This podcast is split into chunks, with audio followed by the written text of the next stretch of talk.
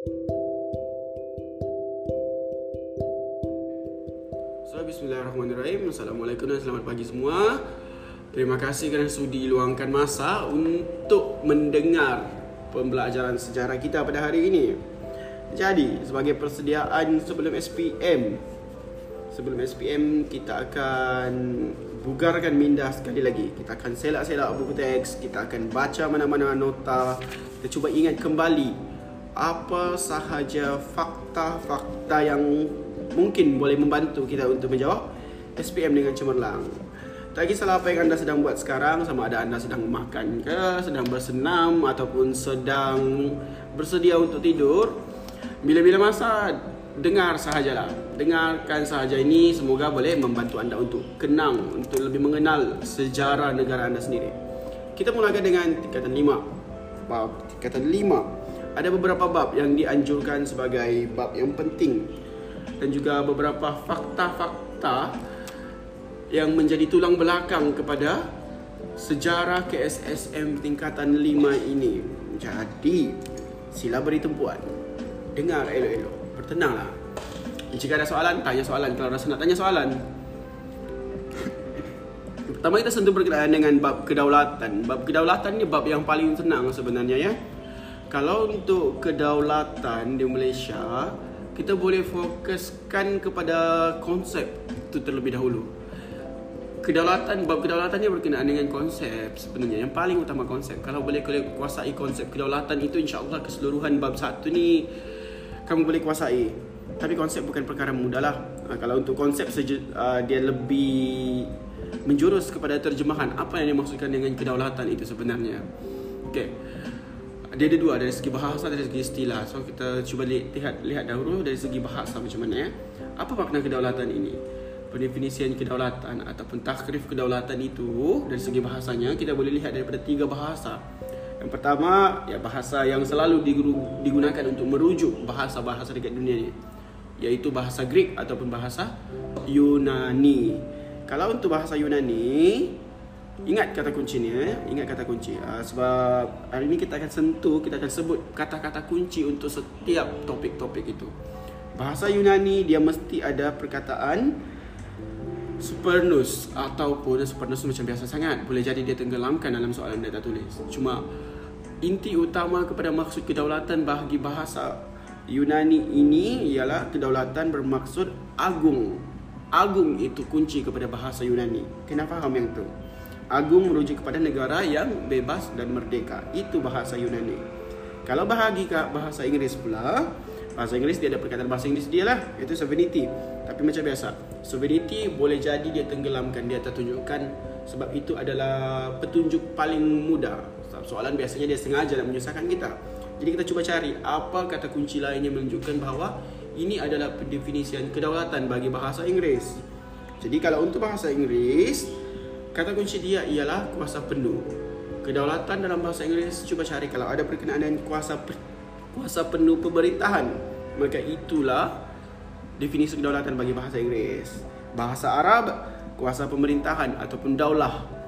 Dan untuk bahasa Melayu, kekuasaan tertinggi. Beza ya, berbeza. Kita ulang sekali lagi refreshment. Kalau untuk bahasa Yunani, kedaulatan bermaksud agung atau tertinggi. Kalau untuk bahasa Inggeris, kedaulatan merujuk kepada kuasa penuh kepada pemerintahan. Bahasa Arab pula, dia merujuk kepada kuasa pemerintahan sahaja. Manakala untuk bahasa Melayu, kuasa tertinggi dalam pemerintahan. Ada beza tu. Setiap kata kunci, kunci ni kena ingat. Okay, itu dari segi bahasa. Seterusnya kita lihat dari segi istilah pula. Kalau dari segi istilah ini dalam sejarah, memang kita akan lihat pendapat-pendapat tokoh. Dia bukan setakat merujuk kepada kedaulatan ya. Tak kisahlah apa-apa isu, apa-apa topik yang ada dalam sejarah ini, kita memang perlu merujuk kepada pendapat tokoh sejarah untuk mentafsirkan isu-isu dalam sejarah itu. So, kalau belajar sejarah pada masa akan datang dengan lebih lanjut lagi, kamu akan banyak berkenalan dengan tokoh-tokoh yang memberi definisi kepada istilah-istilah dalam sejarah ini. Okay. Pandangan tokoh untuk kedaulatan. Pertama, Aristotle. Okay, Aristotle, kunci yang perlu diingat, Aristotle dia mengatakan kedaulatan ini merujuk kepada kuasa tertinggi dalam pemerintahan dan kerajaan terikat kepada undang-undang Kuncinya di situ kerajaan terikat kepada undang-undang. Kalau dia terikat kepada undang-undang maka itu adalah pendapat Aristotle. Okey. Seterusnya tokoh yang kedua Ibnu Khaldun. Apa yang Ibnu Khaldun katakan berkenaan dengan kedaulatan? Kedaulatan ini dia merujuk kepada kekuatan dan kekuasaan sesebuah negara berasaskan semangat kekitaan. Ibnu Khaldun semangat kekitaan. Itu paling utama sebab Ibnu Khaldun seorang sahaja yang meletakkan uh, kedaulatan ini definisinya dia dengan semangat kekitaan ataupun semangat kerjasama lah. Semangat beragama semua macam tu. Seterusnya kita ambil pula pendapat ahli falsafah politik Perancis iaitu Jean Bodin. Apa yang Jean Bodin katakan? Jean Bodin katakan kedaulatan ini merujuk kepada sifat kekal dan juga su dan mempunyai sifat kuasa yang tidak terbatas. Kuncinya di situ kuasa tidak terbatas. Okey? Seterusnya kita ambil pendapat Tun Qadir Rahman. Tun Qadir Rahman tokoh daripada negara kita yang ini semua orang kenal. Kita yakin semua orang kenal siapa Tun Qadir Rahman ini. Perdana Menteri kita yang pertama.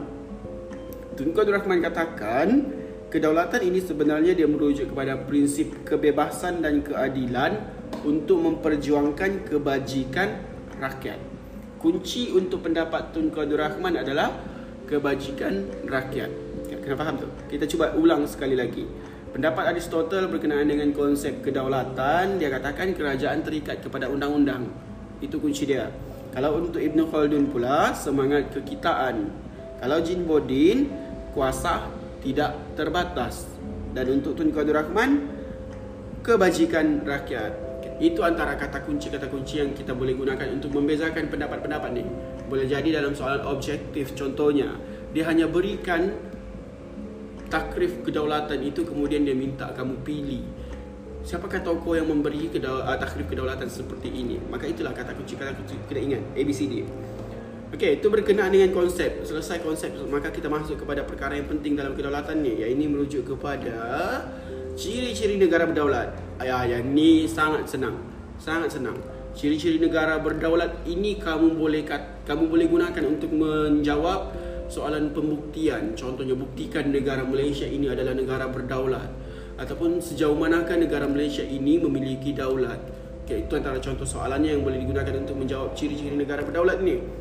Apabila kita sentuh berkenaan dengan ciri-ciri negara berdaulat, kena pegang empat perkara. Empat perkara yang membuktikan sebuah negara itu berdaulat. Ada daulat atau tidak ada. Apa empat perkara tu? Benda simple, benda senang, benda paling biasa-biasa didengar dekat dunia ini. Iaitu pemerintahan, sempadan, undang-undang dan rakyat. Kalau untuk soalan esei 8 markah, sumbat sahaja semua keempat-empat ini. Kalau untuk empat markah mungkin boleh pilih salah salah dua, salah dua. Dua daripadanya lah bergantung dengan markah soalan. Jangan lupa untuk sejarah SPM sangat penting untuk kamu ketahui markah soalan itu. Kita sentuh berkenaan dengan ciri negara berdaulat yang pertama, iaitu pemerintah. Pemerintah terus ambil contoh Malaysia. Lagi senang kita ambil contoh Malaysia sebab kita jawab soalan dekat negara Malaysia. Kalau pemerintahan cuba tengok Malaysia buktinya negara kita berdaulat Kita ada sistem pemerintahan Lagipun negara kita disebut sebagai negara persekutuan Dan sistem pemerintahan negara kita yakni raja berperlembagaan dan juga Demokrasi berparlimen. Itu bukti pertama bahawa negara kita ini berdaulat. Itu bukti menunjukkan kita memenuhi ciri-ciri negara yang berdaulat. Yang pertama Pemerintahan. Kedua Sempadan. Kena ingat sempadan ini dia perlu diiktiraf oleh masyarakat antarabangsa. Itu paling penting untuk membuktikan sebuah negara itu berdaulat. Pastikan sempadan negara tersebut diiktiraf oleh masyarakat antarabangsa. Dan sempadan ini juga termasuk kepada sempadan negara dan juga sempadan negeri. Tak bolehlah kalau kita nak cakap kalau kita nak buat sempadan sendiri tanpa pengiktirafan.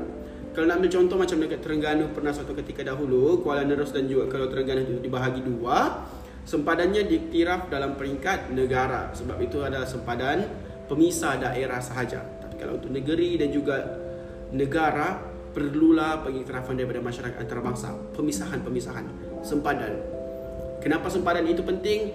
Sebab dia nak menunjukkan lingkungan ataupun wilayah-wilayah kekuasaan kepada sesebuah kerajaan kepada seseorang pemerintah itu tadi. Selesai. Maka dalam setiap wilayah itu kita perlu ada undang-undang. Ciri yang ketiga undang-undang, ciri-ciri negara berdaulat. Buktikan Malaysia ini berdaulat dengan cara kemukakan apa undang-undang yang ada dekat negara kita ini. Kenapa undang-undang penting? Sebab undang-undang kita gunakan untuk memelihara kesejahteraan rakyat. Undang-undang paling tinggi dekat Malaysia ini adalah Perlembagaan Malaysia. Sebab kita ada Perlembagaan Malaysia, maksudnya kita ada undang-undang tertinggi. Maka Malaysia ini adalah sebuah negara yang berdaulat. Senang pembuktian dia. Yang terakhir, semestinya rakyat. Sebuah negara yang berdaulat perlulah ada rakyat. Tak ada kerajaan, ada ada pemerintah, tak ada sempadan, tak ada undang-undang. Maka undang-undang itu pun perlu dipatuhi oleh rakyat. Rakyat ni lah sebenarnya untuk membuktikan sebuah negara itu berdaulat, poin untuk memiliki rakyat ini kita boleh kaitkan dengan tiga poin pertama tadi, tiga poin utama tadi. Okey, rakyat perlu patuh kepada pemerintah, ni rakyat itu perlu patuh kepada undang-undang, perlu uh, perlu ikut, perlu sokong dasar-dasar yang diberikan oleh pemerintah. Okay, seperti itu. Okay. Itu berkenaan dengan ciri-ciri negara berdaulat.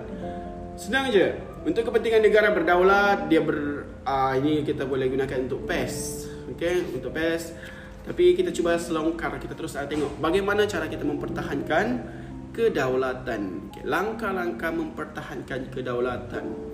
Okey, um, contoh macam soalan kebat dia minta anda tuliskan, berikan pandangan apakah yang akan anda lakukan untuk mengekalkan kedaulatan di negara kita. Okey, itu soalan. Tengok macam soalan kebat. Again, ulang sekali lagi, kena faham untuk sejarah, untuk sejarah terutamanya soalan struktur, Walaupun soalan kebat perlulah berpijak di bumi yang nyata? Maksudnya perlulah jawapan itu mengikut ataupun memasukkan fakta-fakta sejarah. Tidak boleh jawab terlalu umum. Maka sebenarnya untuk soal semua soalan kebat dalam peperiksaan pun Jawapan itu kamu boleh jumpa dalam buku teks. Tapi kena pandai pilih mana topik, mana tajuk yang betul-betul sesuai untuk menjawab soalan kebat ini So kalau macam ni contohnya mengekalkan kedaulatan negara. Okay, Mengekalkan maruah negara. So kita boleh gunakan poin-poin ataupun fakta-fakta yang diberikan dalam bab satu ini. Langkah memertabatkan, eh, langkah mempertahankan kedaulatan. Langkah mempertahankan kedaulatan macam biasa Kita pecahkan terus kepada politik ekonomi sosial. Sejarah memang uh, jawapan-jawapan dalam sejarah kita tak boleh lari daripada politik ekonomi sosial. Kalau nak jawapan itu berstruktur, jawapan tersusun, jawapan kemas apabila menjawab kelak terus bahagikan kepada politik ekonomi sosial. Kita cuba lihat kestabilan politik kita boleh gunakan untuk mempertahankan kedaulatan negara. Sebagai pemerintah, apa peranan pemerintah? Apa peranan rakyat? Sebab mempertahankan kedaulatan negara ini bukan setakat peranan rakyat, bukan setakat peranan pemerintah.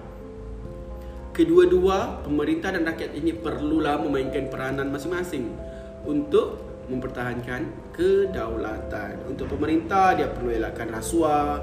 Benda-benda macam tu. Rasuah adalah fakta sejarah ya. So jangan rasa benda tu umum. Okey. Lepas tu dari segi ekonomi pula Cuba tengok sumber kekayaan Pemerintah dia perlu agikan secara adil kepada semua rakyat Dia tak boleh melebihkan satu-satu kawasan Satu-satu negeri sahaja Perlu bahagi secara adil Ada beza antara adil dengan sama ya Okay, seterusnya cuba tengok bahagian sosial pula Perpaduan kaum macam kita Malaysia Lagilah senang. Cara kita mempertahankan kita punya kedaulatan ini Kita perlu memupuk semangat perpaduan kaum Sebab negara kita pelbagai bangsa. Kenapa kita perlu memupuk semangat perpaduan kaum? Sebab perpaduan ini penting. Penting kita tak nak berlakunya kekacau bilauan Kena ingat peristiwa 13 Mei 1969 Itu fakta sejarah yang kita boleh jadikan sebagai Huraian juga dalam menjawab soalan kebat. Okay itu uh, satu lagi peranan rakyat yang kita boleh gunakan untuk mengekalkan kedaulatan gunakan bahasa kebangsaan. Patuhi rukun negara. Rukun negara itu ada lima perkara. Terus boleh keluarkan kelima-lima perkara itu untuk menghurai soalan-soalan berkenaan dengan pertahankan kedaulatan negara. Okey itu berkenaan dengan kedaulatan. Tak banyak pun tak banyak Okey, tapi kalau kita dengar sekali harum macam banyak jugalah. Dah satu bab dah 15 minit berlalu. Baru satu bab. Okey, tak apa. Kita bergerak ke yang kedua. Perlem perlembagaan negara. Ataupun perlembagaan persekutuan. Benda asas, benda asas. Sejarah kepada penggubalan negara itu. Dia merujuk kepada latar belakang sekali lah. bila kita sentuh tentang perlembagaan Malaysia pada hari ini, kita boleh campak kembali ke masa lalu. Kita cuba lihat bagaimana perlembagaan negara kamu ini bermula. Rujukan utama ada dua untuk perlembagaan Malaysia. Undang-Undang Negeri Melayu dan juga Undang-Undang British. Okey, dua ni. Dan bila nak menerangkan tentang perkembangan perlembagaan negara kita ini, kita boleh pecahkan kepada unjuran ataupun kronologi bagaimana undang-undang Melayu itu menjadi rujukan dan juga bagaimana undang-undang Inggeris menjadi rujukan. Kita cuba lihat dahulu undang-undang Melayu.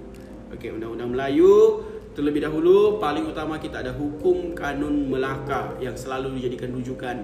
Okey, yang ni hukum kanun Melaka yang digunakan untuk menetapkan undang-undang dekat kerajaan Melaka ter- pada suatu ketika dahulu. Undang-undang Melaka pun termasuk dan hukum kanun Melaka ini juga digunakan sebagai contoh oleh negeri-negeri lain ketika itu. Contoh macam Perak, macam Johor.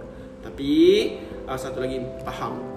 Selain hukum kanun Melaka, undang-undang Perak, undang-undang Johor dan juga undang-undang Pahang ini antara yang menjadi rujukan kepada pembentukan perlembagaan negara kita pada hari ini.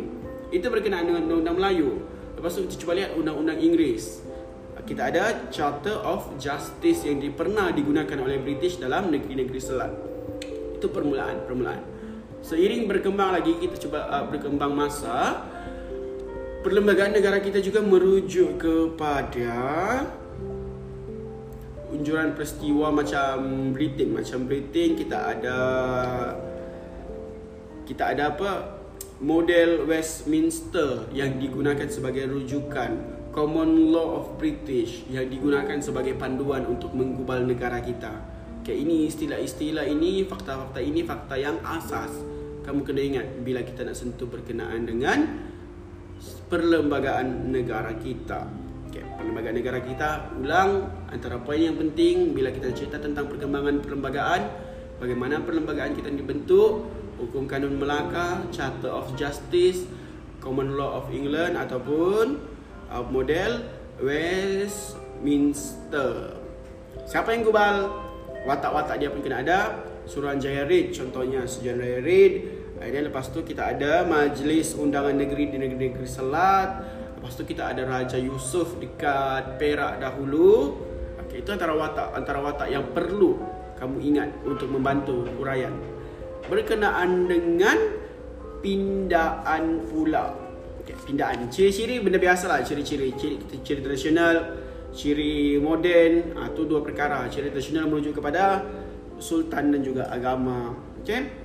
Kalau untuk ciri moden semua yang berkaitan dengan panduan daripada British. Sebab tu bila kita sentuh tentang perkembangan perlembagaan negara kita kita tengok pengaruh undang-undang Melayu dan juga undang-undang British. Sebab pengaruh kedua-dua itu dia memecahkan ciri-ciri perlembagaan itu. Ciri-ciri tradisional yang banyak kita gunakan Ah, yang banyak kita rujuk kepada undang-undang Melayu. Kalau untuk ciri-ciri moden, banyak kita rujuk kepada undang-undang British Common Law of England ataupun model Westminster. Okay. Senang. Mana-mana yang terdengar macam moden, contoh macam mahkamah, itu benda moden. Oh, ini rujuk kepada undang-undang Inggeris. Raja, ini benda lama rujuk kepada undang-undang Melayu. Macam itulah, simpelnya. Okay, pindahan perlembagaan dua kali dipindah dalam sejarah dalam buku teks kamu yang didapatkan. Tapi realitinya perlembagaan negara kita ni sudah agak banyak kali dipindah. Okay, tapi untuk fokus ke SSM dua sahaja. Fokus kepada dua. Iaitu kepada ketika pembentukan Malaysia pada tahun 1963 dan juga pemisahan Singapura pada tahun 1965. 63 kenapa dipindah? Sebab nak menubuhkan uh, nak memudahkan Sabah Sarawak itu masuk ke dalam persekutuan Malaysia. Dipindah untuk mewujudkan jawatan Ketua Hakim Borneo dan juga yang di Pertuan Negeri Borneo. Tapi yang di Pertuan Negeri itu dia terus berubahlah dia menuju uh, dia bukan setakat melibatkan Sabah Sarawak dia juga melibatkan negeri-negeri yang tidak beraja. Untuk tahun 1965 dipindah bagi membuang semua fasal yang berkaitan dengan Singapura. Kenapa dibuang fasal-fasal berkaitan dengan Singapura? Untuk memudahkan Singapura itu keluar daripada Malaysia. Itu sahaja pindahan dia pun. Okey, senang. Berkenaan dengan perlembagaan negara, tu je. Tak ada masalah pun. Simple. Okey, kita masuk kepada seterusnya. Ini lebih rumit. Lebih rumit, lebih complicated kita boleh katakan. Tapi bagaimana cara kita nak kuasai bab raja berperlembagaan dan demokrasi berparlimen ini kuasai istilah-istilah dia. Istilah penting. Faham istilah tersebut, maka kau boleh gunakan. Kenapa raja berperlembagaan dan demokrasi berparlimen ini kita suka tekankan sebab kalau kamu boleh kuasai raja berperlembagaan dan demokrasi berparlimen, percaya atau tidak, kamu boleh menjawab apa-apa soalan yang melibatkan dasar-dasar dalam tingkatan lima ni. Apa-apa bab dalam tingkatan lima ni. Kamu boleh gunakan fakta-fakta yang kamu kuasai dalam raja perlembagaan sebab semua saling berkait. Semua saling berkait. Kita tengok dahulu berkenaan dengan kedudukan institusi majlis raja-raja. Kalau berkenaan latar belakang tu adalah benda simple je benda simple. Benda pulang Kesultanan Melayu Melaka Perang Dunia Kedua Lepas tu pendudukan Jepun Tingkatan empat itu Maka kita cuba lihat pula kedudukan institusi Majlis Raja-Raja. Again, sejarah ini menariknya sebab kita belajar secara kronologi. Cuba lihat ya. Di mana kedudukan Majlis Raja-Raja hari ini dan bagaimana dia berkembang sehingga menjadi raja perlembagaan. Pertama sekali kita kembali ke masa lalu tahun 1897. 1897 Durbar bagi negeri-negeri Melayu bersekutu. Durbar. Ya, persidangan raja-raja. Apa ada dalam Durbar ini? Kalau kita lihat sebenarnya Durbar dia merupakan majlis persidangan bagi raja-raja Melayu, Perak, Selangor, Pahang, Negeri Sembilan untuk membincangkan hal-hal pentadbiran kerajaan negeri-negeri Melayu bersekutu dengan pihak British. Okay. Ini yang menariknya. Ini yang menariknya. Sebab walaupun ketika itu kita sedang dijajah oleh British, tapi British pun setuju untuk berbincang dengan raja-raja Melayu melalui Durbar. Ini khususnya negeri-negeri Melayu Sekutu ni. Okay. Selain daripada Durbar, cuba lihat lagi pula bagaimana keadaan Sultan-Sultan ketika Malayan Union. Sejarah berkembang dari 1897 kita kita ke tahun 1946. Malayan Union kalau ingat Malayan Union dia macam nak menenggelamkan macam nak menghapuskan kuasa raja-raja. Itu salah satu perkara yang ditentanglah oleh penduduk Melayu ketika itu penduduk tanah Melayu ketika itu. So apa yang berlaku pada zaman Malayan Union itu diwujudkan majlis sultan-sultan ataupun council of sultans. So majlis sultan-sultan. So sultan-sultan semua berkumpul bersatu cuba nak mempertahankan kedaulatan masing-masing. Itu keadaan yang berlaku kepada sultan ketika Malayan Union. Selesai berkenaan dengan Malayan Union, menentang maka Malayan Union pun itu bersetuju untuk dipindah dan dibatalkan lalu masuk kepada tahun seterusnya 1948 ketika persekutuan tanah Melayu. Kuasa raja-raja pun dikembalikan walaupun tak keseluruhan lah walaupun tak keseluruhan tapi masih dikekalkan masih dikekalkan. Dan daripada situ daripada pembentukan Persekutuan Tanah Melayu 1948 ini emphasize tekankan apa yang berlaku kepada kuasa raja-raja Melayu ketika itu. Terbatas bahagian adat dan juga agama. Okay, dari situ permulaannya. Dan benda itu okay, batasan itu berkembang sehingga negara kita merdeka dan juga dikekalkan apabila Suruhanjaya Red merangkak perlembagaan Tanah Melayu ketika itu. Masuk tahun 1963 perlembagaan Malaysia fasal berkenaan dengan kuasa raja-raja itu masih sama. Raja berperlembagaan. Raja memang berkuasa tapi kuasa raja terbatas mengikut apa yang ditetapkan dalam perlembagaan. Kekal benda tu. Okay. Seterusnya kita cuba lihat pula peranan AYDPA dalam Raja Berperlembagaan. Okey. Kuasa YDPA. Kenapa YDPA ini penting? Sebab dia adalah ketua negara kita. Okay. Kalau lihat ah, semua faham ya, semua faham apa apa bagaimana YDPA ini bertukar-tukar. Cuma kita nak tengok kedudukan YDPA itu. Kedudukan YDPA ini kita boleh lihat sebenarnya dalam perlembagaan kita. Perkara 32. Okey perkara 32 dalam perlembagaan persekutuan. Apa yang dinyatakan dekat situ? YDPA sebagai ketua utama negara. Okay. Sebagai ketua utama negara. dia menjadi punca kepada kedaulatan, perpaduan dan juga kemuliaan negara itu sendiri. Okay. Itu kedudukan YDPA berdasarkan perlembagaan. Perkara 32. Jangan lupa benda Itu antara poin-poin markah. Okay, cuba lihat kuasa dia.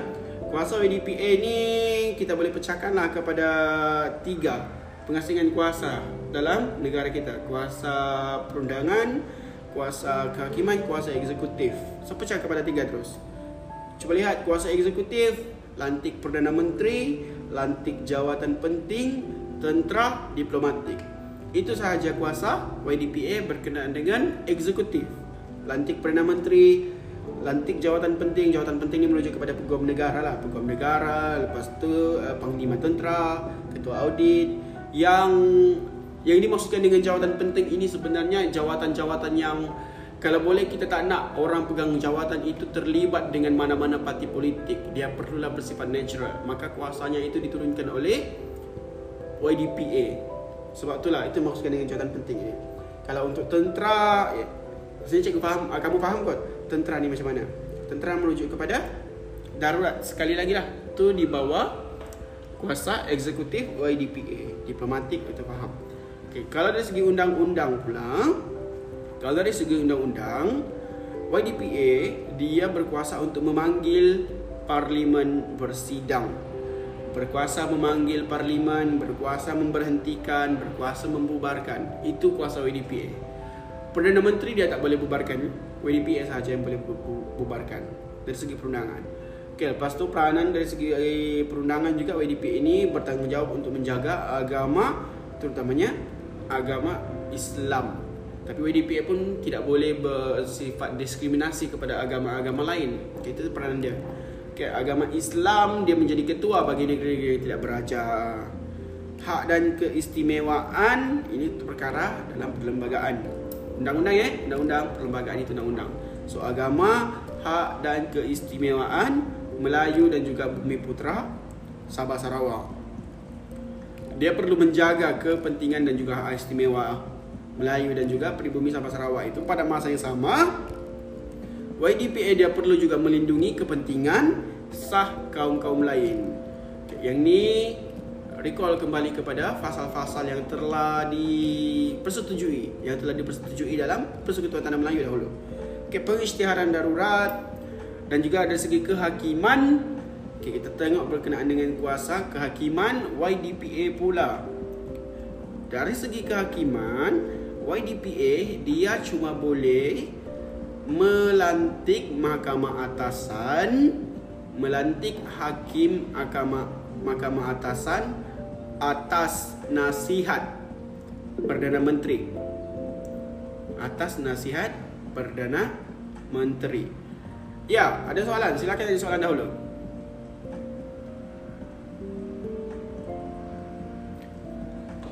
Okey. Uh, oh, tak ada soalan, tak apa. Kita teruskan. So, dah habis tadi. Uh, kuasa hakiman tadi kita, kita nak emphasize eh.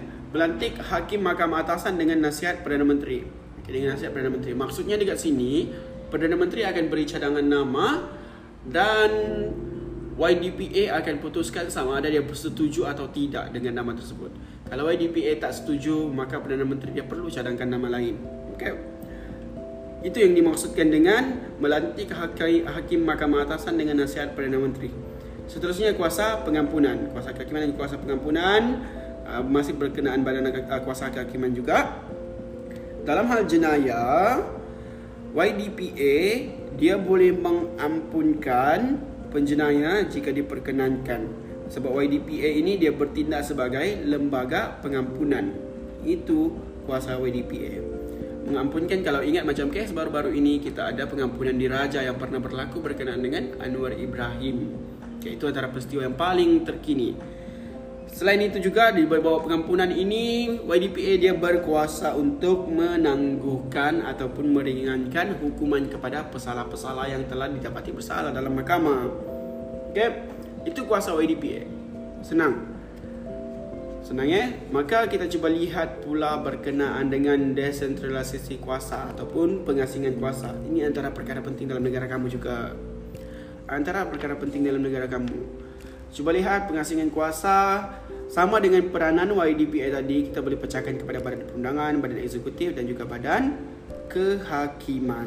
Untuk badan perundangan, badan perundangan merujuk kepada parlimen, YDPA dan juga Dewan Negara ataupun Senat. Asas. Ini benda asas. Oh, sorry. Uh, Dewan Undangan Negeri lagi. Dewan Undangan Negeri pun terlibat juga dalam badan perundangan. Yang membezakan antara Parlimen dan juga Dewan Undangan Negeri ini, Parlimen ialah badan perundangan tertinggi di Malaysia. Okay, kalau macam Dewan Undangan Negeri ini pula, kuasa dia terbatas kepada negeri tersebut. Okay, terbatas kepada negeri-negerinya. Faham ya? Untuk itu itu perbezaan untuk badan perundangan. Isu yang dibincangkan dalam parlimen dan juga Dewan Undangan Negeri pun berbeza. Kalau macam berkenaan dengan dasar-dasar negara yang lebih besar akan dibincangkan dalam parlimen. Kalau untuk Dewan Undangan Negeri ini semestinya hanya menuju kepada peraturan-peraturan berkenaan dengan dalam negeri tersebut ada beberapa perkara yang hanya diberikan kepada kuasa-kuasa negeri contoh macam cukai tanah macam tu okay. dasar-dasar berkenaan dengan tanah itu kuasa Dewan Undangan Negeri maka tidak akan dibincangkan dekat parlimen hanya akan dibincangkan dalam Dewan Undangan Negeri sahaja. Itu beza dia. Itu beza dia. Okay, seterusnya untuk badan eksekutif pula. Badan eksekutif ni merujuk kepada pemerintahan lah. Kawasan menteri-menteri semua Jemaah menteri. Bila kita sebut berkenaan dengan jemaah menteri ini dia merujuklah kepada perdana menteri, timbalan perdana menteri, menteri dan juga timbalan menteri, senator. Itu semua masuk dalam jemaah menteri. Mudah kata sesiapa yang masuk dalam parlimen maka dia adalah jemaah menteri. Okay, tapi kecuali YDPA lah, YDPA walaupun dia boleh masuk dalam parlimen tapi dia tak masuk dalam jemaah menteri. Dah faham itu?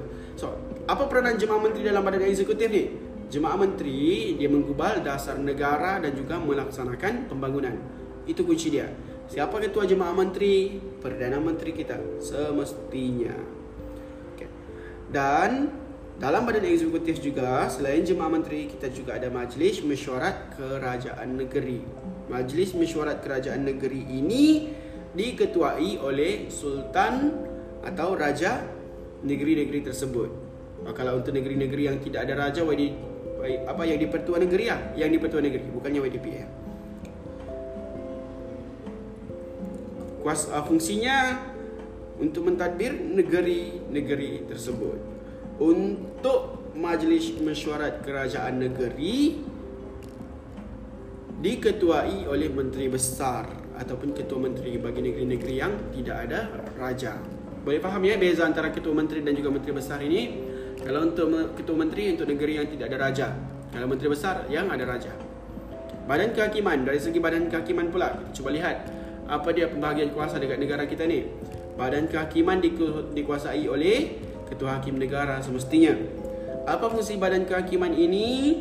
Dia fungsi untuk mengadili pertikaian antara pemerintah dengan rakyat ataupun sesama rakyat.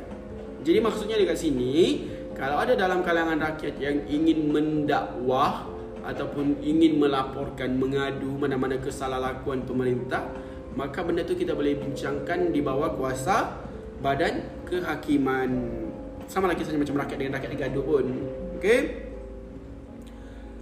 satu perkara yang penting berkenaan dengan badan kehakiman ini badan kehakiman merujuk kepada mahkamah lah okey badan kehakiman dia mesti bebas daripada pengaruh politik mesti bebas daripada pengaruh politik. Mengapa dia perlu bebas daripada pengaruh politik? Sebab kita nak mengekalkan keadilan dalam institusi kehakiman itu. Jika dia terikat dengan mana-mana pengaruh politik, maka keadilan itu susah nak dilaksanakan. Boleh jadi pilih kasih berlaku dari mahkamah. Sebab itu kita perlukan mahkamah yang bebas daripada pengaruh politik. Ingat, itu fungsi badan kehakiman. Kepentingan dalam badan kehakiman itu. Persoalan seterusnya, kenapa negara kita perlu asingkan kepada tiga kuasa ini? Perlu diasingkan sebab kita nak mewujudkan pemerintahan yang teratur, yang sistematik. Kalau kita tak nak, kalau kita tak tak asingkan macam ni, kalau negara kita tak asingkan kuasa-kuasa macam ni, boleh jadi kuasa itu saling bertindan antara satu sama lain. Kita ambil contoh, kita ambil contoh tadi macam Perdana Menteri. Bayangkan kalau Perdana Menteri kita ini memiliki kuasa juga dah untuk menjatuhkan hukuman kepada sesiapa. So, selain daripada dia mentadbir negara, dia juga boleh meng- menghukumi sesiapa, maka benda itu bertindan sama sendiri. Boleh jadi perbuatan pilih kasih itu lebih berleluasa. Boleh jadi rasuah itu lebih berleluasa. Sebab itu kita perlu asingkan macam tu. Dan bayangkan juga jika kuasa perundangan YDPA itu bertindan dengan kuasa eksekutif, kuasa kehakiman. YDPA dia berupaya untuk mengampunkan orang-orang tertentu. Tapi kalau dia terlibat dengan pentadbiran sekalipun, boleh jadi dia pengampunan yang diberikan itu tersalah. Contohlah, uh, dia terlibat dengan pentadbiran. Hanya akan mengampunkan mana-mana orang yang sebulu dengan dia. Mana-mana orang yang membantu dia melancarkan pentadbiran. Tidak kisah benar tidak kisah salah tidak kisah orang itu melakukan kesalahan atau tidak. Asalkan dia boleh membantu dia melancarkan pentadbiran.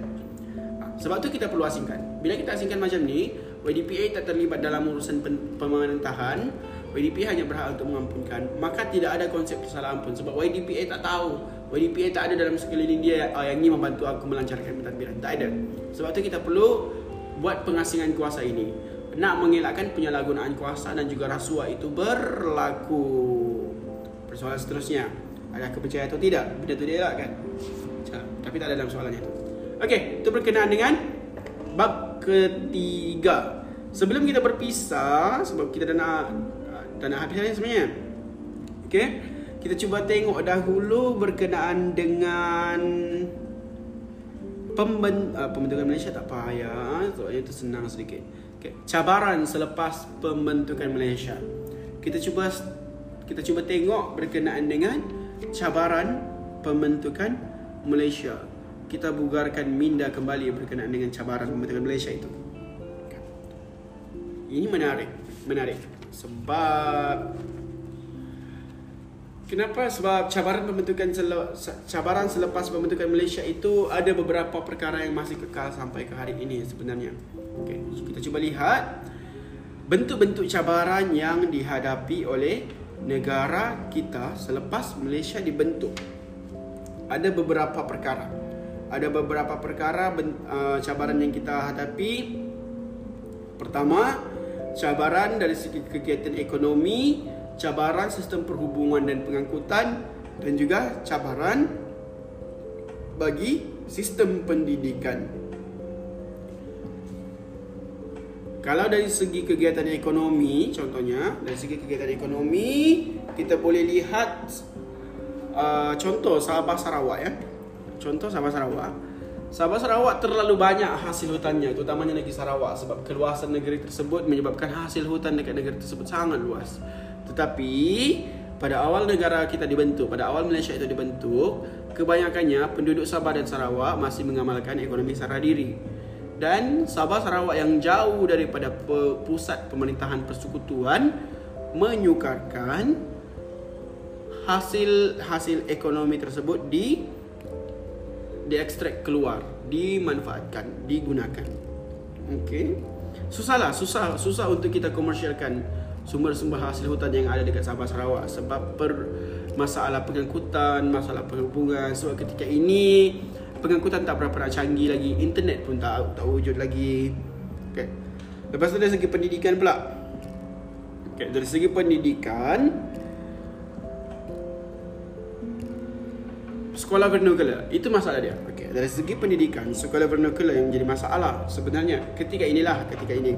Sebab pada zaman British, British dia telah wujudkan sekolah vernacular Inggeris dan juga Cina bagi murid-murid yang berkenaan dekat yang tinggal di kawasan bandar. Jadi apabila perbezaan sekolah-sekolah ini dia mewujudkan jurang pendidikan antara sekolah. Sebab British dan juga Cina yang tinggal dekat bandar ini lebih banyak kemudahan yang mereka boleh gunakan berbanding sekolah-sekolah India dekat kawasan ladang, sekolah-sekolah Melayu ataupun madrasah dekat kawasan kampung. Jurang itu sangat besar sangat besar ketika negara kita baru nak dibentuk sebab tu sebab tu ada antara dasar-dasar yang negara kita gunakan cuba merangka pendidikan nak cuba merangka dasar pendidikan tersebut. Sebab tu kita ada laporan BANS, kita ada laporan WENU, kita ada ordinan Raza, eh, laporan Raza, kita ada ordinan pendidikan dan akhirnya kita ada Akta Pendidikan 1996 yang digunakan untuk merangka dan juga me, menyeimbangkan menyeimbangkan pendidikan bagi semua kaum di Malaysia ini. Pada masa yang sama juga nak membekalkan tenaga guru tenaga guru. Sebab pada awal awal negara kita dibentuk kalau macam British, sekolah British kebanyakannya guru-guru Inggeris lah. Dan Inggeris tu perlu kembali kepada negara dia. Begitu juga dengan sekolah vernakula Cina dan India ketika itu. Dalam sekolah vernakula Cina dan India, silibus yang digunakan oleh kedua sekolah vernakula ini dia menggunakan silibus bagi negara China dan juga negara India maka tidak sesuai benda tu untuk negara yang baru dibentuk Malaysia ketika itu. Bagi sekolah Melayu pula dia terlalu memfokuskan kepada pendidikan agama yang tidak dinampak tidak sesuai untuk mengembangkan negara itu.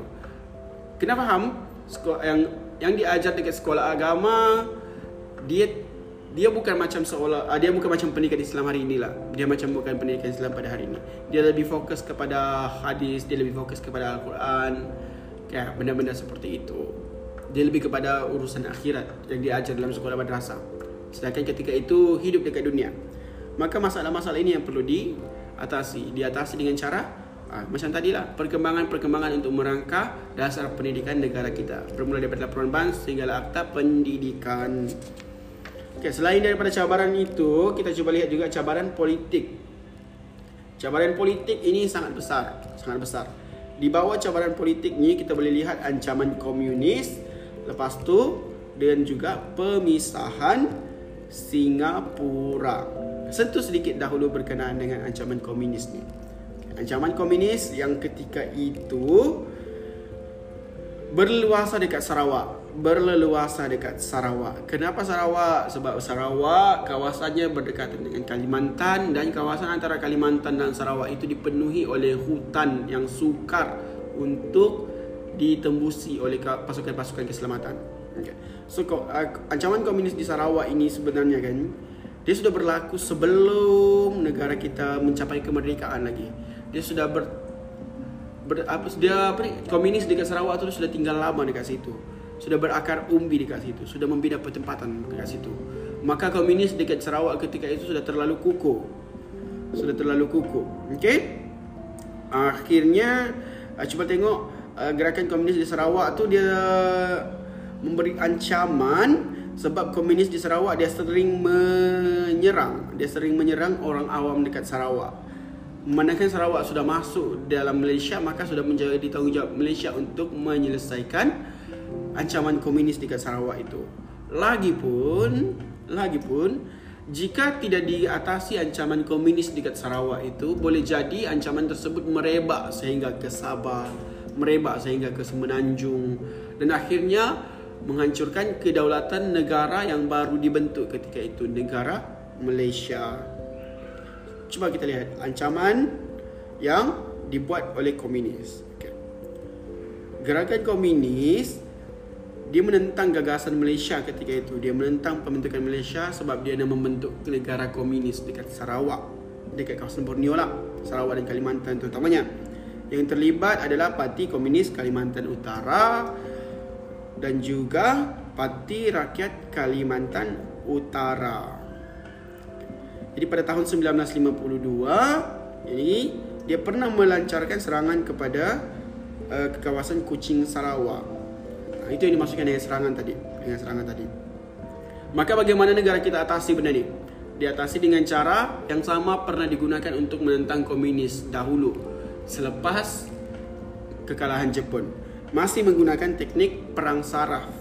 Teknik perang saraf yakni label antara kawasan hitam dan juga kawasan putih mengadakan perpindahan secara besar-besaran untuk mengenal pasti siapa yang komunis, siapa yang bukan komunis itu antara perang saraf yang digunakan dan juga tawaran program pengampunan kepada anggota komunis tawaran program pengampunan siapa nak diampunkan maka dia bolehlah berjumpa untuk daftar sebagai warga negara ketika itu langsung Okey, selain daripada itu, kita cuba lihat juga operasi yang digunakan untuk menentang komunis, operasi, operasi Hema Sarawak.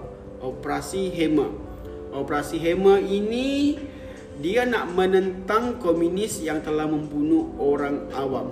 Bermula pada tahun 1965, operasi Hema telah mel, dalam di bawah operasi Hema penempatan baharu telah diadakan, telah dibuat dan seramai lebih kurang 7,500 orang dipindahkan dalam tempoh 3 hari. Kebanyakannya yang dipindahkan itu adalah macam biasalah sebab komunis ketika itu dia sangat sinonim dengan Cina adalah berbangsa Cina. Kenapa perlu dipindahkan? Again, nak mengenal pasti yang mana satu komunis, yang mana satu bukan komunis. Kelebihannya, operasi Hema ini ay, dia berjaya menyebabkan gerakan komunis itu goyah. Okay. Itu berkenaan dengan ancaman komunis. Yang terakhir, kita tengok berkenaan dengan ancaman pemisahan Singapura. Ancaman pemisahan Singapura kenapa berlaku? Sebab Lee Kuan Yew tidak berpuas hati dengan peranan Singapura yang terhad. Peranan Singapura yang terhad. Kenapa dia tak puas hati? Cuba tengok kembali sejarah Singapura itu. Singapura sebelum ini adalah pelabuhan British yang sangat kaya, yang sangat besar. Maka kegiatan ekonominya pun besar. Okay. So, untuk memahami pemisahan Singapura ini, kita boleh pecahkan juga kepada politik ekonomi sosial. Dari segi politik tadi, kita dah katakan Lee Kuan Yew tak puas hati dengan peranan Singapura.